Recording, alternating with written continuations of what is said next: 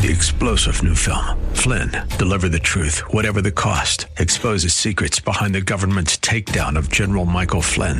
Flynn knew what the intel world had been up to. He ordered the first audit of the use of contractors. This set off alarm bells. He told the truth. He was the most dangerous person for Donald Trump to hire. They had to get rid of Flynn. Flynn, deliver the truth, whatever the cost. Available now. Watch it today. Go to salemnow.com. Salemnow.com. Hi, this is Dr. Trudy. Thanks for joining me with my podcast today. Our topic today is basic instruction for living free. And how many of us want to live free? Christ said that when we are set free, we are free indeed, and we can walk in freedom. So join me today as I give you six points on how you can walk in your God given freedom. This is the Dr. Trudy Podcast, where together we learn to choose faith over fear, contentment over chaos where we discover what it takes to live a life of victory. Dr. Trudy Simmons has a PhD in counseling. She's a certified life coach, a television host. She's completed 12 Ironman competitions. But if you were to ask her who she is, she'd tell you she's a woman of faith, a wife, and a mother. She's an overcomer with a calling and a gift for helping others to pull through the tough stuff. Thanks for joining us today. Here again is Dr. Trudy. Hey everyone, this is Dr. Trudy, the host of Everyday Living, and I'm so excited that you've joined me today for my podcast. I have a great um, topic today, and it's called Basic Instructions for Living Free. John 8 36 says, Whom the Son sets free is free indeed. And you know, there are so many people I've been counseling for over nine years and mentoring and traveling and speaking. And there are so many people who are wounded, who are broken, who are not free. They're walking around in the prison of their own depression, oppression, self hatred, self rejection. You know, they're walking around with a low self esteem and they're walking around not knowing who they are in Christ. And you know, this is such a passionate topic for mine because I was one of those people. I was one of those people who walk who walked around wounded and broken and rejected. And you know, when you are broken and when you're wounded, then you respond out of a wounded heart. You respond out of a rejected heart. And therefore, it, not walking in your freedom leaves you in every relationship that you have broken. And you can't, sometimes you can't understand why. And it's because when we're wounded, we respond with a wounded heart. So I want to talk to you today about the basic instructions for living free in Christ. Christ wants you set free today. He wants you to walk in all power and all authority that He has given you. And that is possible. I'm living proof that you can be set free from bitterness, from anger, from unforgiveness, from self hatred, um, from addiction. God wants you free. So join me now. Get your pencil and paper and your Bible and your coffee, and I'm going to give you six points today on how to live free in Christ. You know, the world is doing a good job at being the world, but are believers doing a good job at believing? What are you believing? Are you believing what the world says or are you believing what God says? When you look in the mirror at yourself, are you looking through the eyes of God, which are the which is the eyes of love, or are you looking through to the mirror through the eyes of self-hatred and self-rejection? Are you looking are you worried about what the world says about you versus what God says about you? So I want you to think about that. How's your thought life? What are you thinking about? Are you thinking God thoughts, which are higher thoughts? Are you thinking worldly thoughts, which will always keep you down? So my point number one is we've got to stop bowing to the world. You know, scripture says to be in the world, but not of the world. But so many people that I meet and counsel and mentor, they, they want to, they want to fit in. They that's their biggest desire is to fit in. They don't want to stand out and they don't want to look different. But Christ has called us believers to look different. If you think about Daniel, Daniel was in a foreign land, but he never bowed to their gods or to their customs or to their beliefs. He stayed focused on God. It says, I set my face to the Lord God to seek him by prayer and supplication with fasting and sackcloth and ashes. He set his face before the Lord. God has to be our reference point. Our identity can only come from God and who God says we are. And God says that we are fearfully and wonderfully made in His image and that we lack no good thing. God says that we are the righteousness of Christ. He says that we are the head and not the tail, that we are first and not last, and we are blessed and surely not cursed. That's who God says we are. But the world would tell us that we don't measure up if we don't look a certain way, have a certain um, size clothes that we wear, weigh a certain way, have the right job. The world would say that we're not measuring up. But God says you are enough.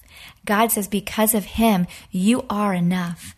So we've got to stop bowing to the world and what the world says, and we've got to keep our focus on Jesus Christ and what he says about us. He will never leave us nor forsake us.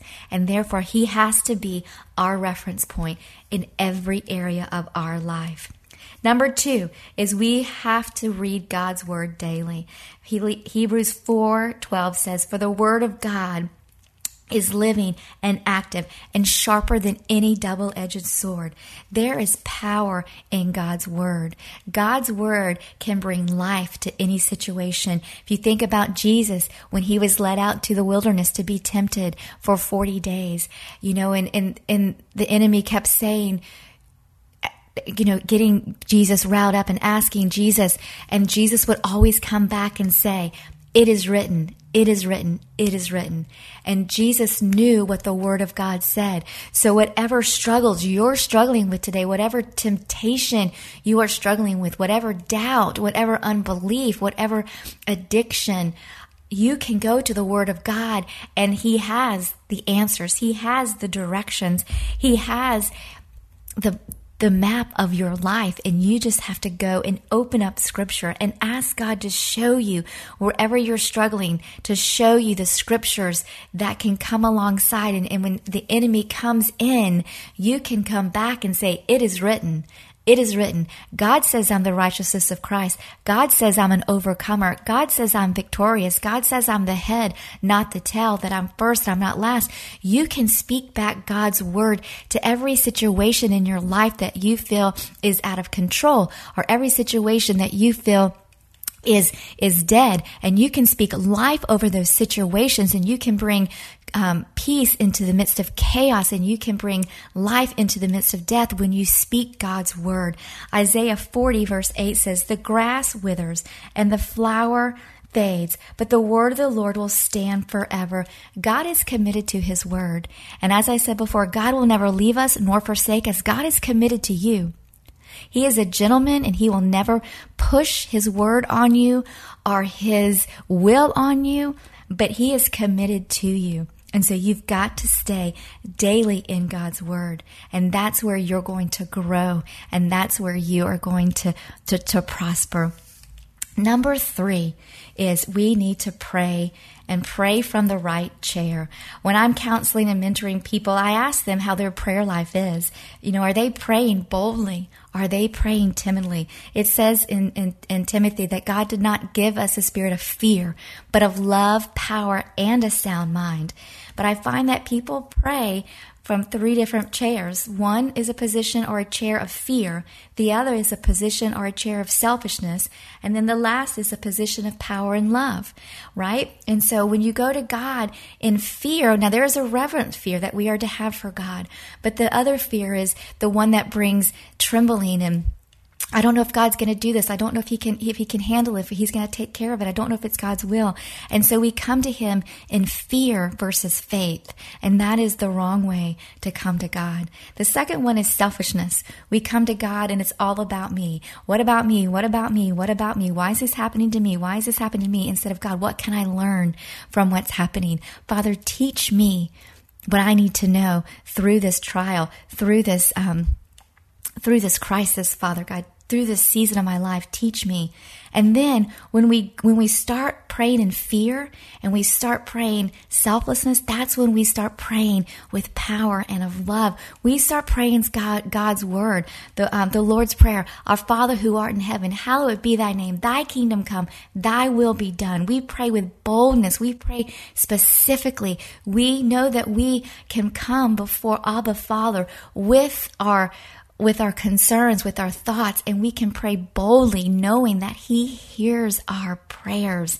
Matthew 18 18 says, Whatever you bind on earth will be bound, whatever you loose on earth will be loosed. You have the power through your prayer life, knowing God's word, how to speak life into every situation that you're going through. Jesus also said in the book of Acts that we would do greater things than He because of the Holy Spirit that lives within us.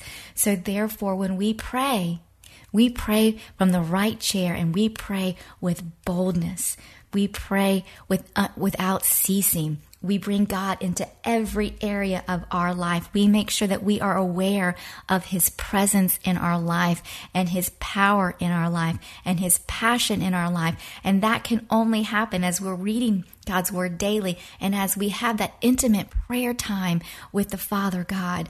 And that's when it start his his word starts to come alive. That's when that relationship with jesus christ starts to come alive when we're in our prayer closet praying from the right chair with the heart the right heart and the right power um, that int- intimacy with god becomes so beautiful. So i encourage you to have that prayer life every single day find it. It doesn't have to be a certain time every day. You don't have to be in a certain position as far as physically, but you do have to have that heart position. You have to have um, the right heart and mindset to pray with power and authority. The fourth one is be alert and pay attention. It says in Ephesians 6 that we wrestle not against flesh and blood, but against the rulers of this dark world.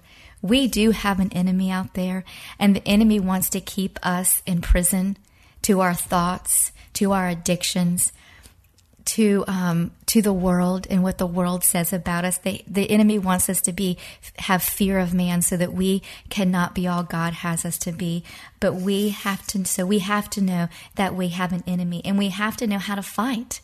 And you know, he gives us the armor in Ephesians 6 that we are to put on, to put on the armor of God each and every day, knowing that God is faithful. And if you go and read the armor in Ephesians 6, it's the helmet of salvation, the breastplate of righteousness, the belt of truth, the shield of faith, the sword of the Lord, the, the shoes of peace and readiness. And there is nothing on the back because we're going forward with Jesus Christ. We're marching forward with Him with our armor on, knowing that there is an enemy. But the beauty of it is that there's nothing on our back because God's got our back. He's taking us to places that we would never be able to go without Him as we walk forward, keeping our eyes focused on Him.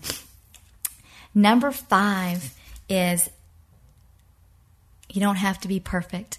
So I've given you the, the four so far is stop bowing to the world, read God's word daily, pray from the right chair, and be alert knowing that you have an enemy. Number five is you don't have to be perfect because perfect isn't in. We don't have to be perfect. We don't have to have it all together to come to Jesus Christ. We don't have to have it all together to be a great mom, to be a great wife, to be a great owner of a company because God's grace is enough for you each and every day. It, um, when we're weak, God is strong. When we're weak, God is able to do His work in us.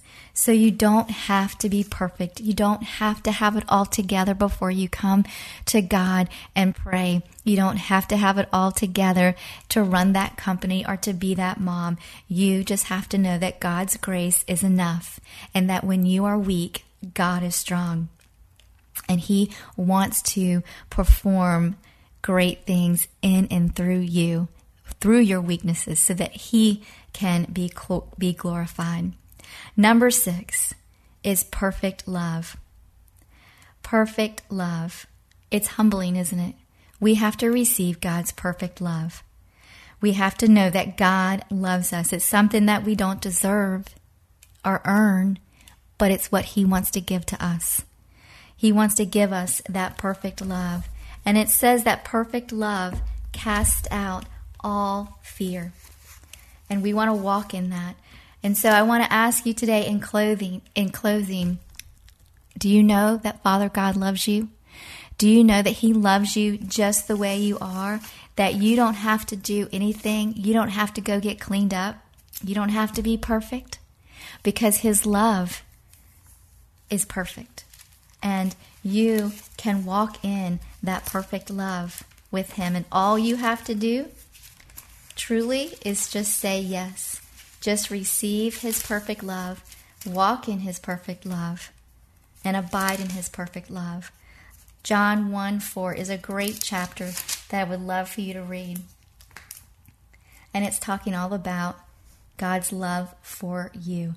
And so I encourage you to read John chapter 4 and just know that you are loved. Just know that God has given you all power and all authority. He has given you everything you need to live this free life. And now the choice is yours. You can walk around, and I know many people who choose to walk around in a prison with a victim mentality because just as Jesus asked the man at the pool, Do you want to be well? I can ask you that same question today. Do you want to be free? Do you want to be whole? Do you want to be well? Because we can't wait for somebody else to bring us, to put us in that pool. We can't bring or wait for someone else to bring our healing. It's up to us. We have a choice. God is asking you, and I'm asking you, do you want to be well? Do you want to be free? And if you do, I challenge you to do these five, these six steps. Stop bowing to the world. Keep your focus on Jesus Christ, what He says about you, and walk forward. If you need to forgive, forgive. If you need to let go of bitterness, let go of bitterness. If you need to let go of envy, comparison, let it go. Number two is to get in God's Word. That's your, that's your sword. That's your power. Start speaking God's Word back to into the atmosphere. Speak it back to God. And when the devil comes and tempts you with your sins of your past or with the, th- the things that you're struggling with today, you can fight him with God's word. It is written. It is written. This is what God says about me. This is what God says about my issue. This is what God says. I am an overcomer. I am victorious in Jesus Christ. And then pray from the right chair. And that is the chair of power and love and authority in Jesus' name. And be alert. Know that you have an enemy. It's nothing to be fearful of because you have the armor of God. You have the weapons that you need for warfare. So don't be afraid. Walk in your authority, but just be alert. Have that sound mind that God called us to have. Number five, know that you're not, you don't have to be perfect. You don't have to have it all together to come to God, to be a great mom, a great husband, a great wife. And then number six, embrace God's perfect love for you. And let Him love on you. Let Him tell you who you are, that you're the apple of His eye, that you are fearfully and wonderfully made, that you lack no good thing, that you are the head and not the tail, that you are first and not last, and you are blessed and you are surely not cursed. And let His love flow through every area of your body and accept it, believe it, receive it, and then as you do, let it flow out of you to others. Freely, freely you have been given, so freely give in the name of Jesus. I pray blessings over you today. I thank you for joining me. I hope that you'll join me again. I just pray for those who are struggling with addictions and depression and oppression. I ask for Father God to just come in and break those prison walls down in the name of Jesus so that you can live that free life. Take in God's word. Let it become food and drink for you. And know that God loves you. And I hope that you'll join me again next time on Everyday Living with Dr. Trudy. And you can find me um, on Facebook, all social media outlets, trudysimmons.com, um, and also you can follow us at thechristianview.tv. Have a great day, be blessed, and remember you are loved. Bye bye. Thanks for listening to the Dr. Trudy podcast. Learn more and get in touch with us at trudysimmons.net. That's trudysimmons.net and help us to reach others with these encouraging messages of hope and inspiration by simply sharing them with your friends on your favorite social media platform. God bless, and thank you so much for joining us today. We'll see you again soon, right here on the Dr. Trudy Podcast.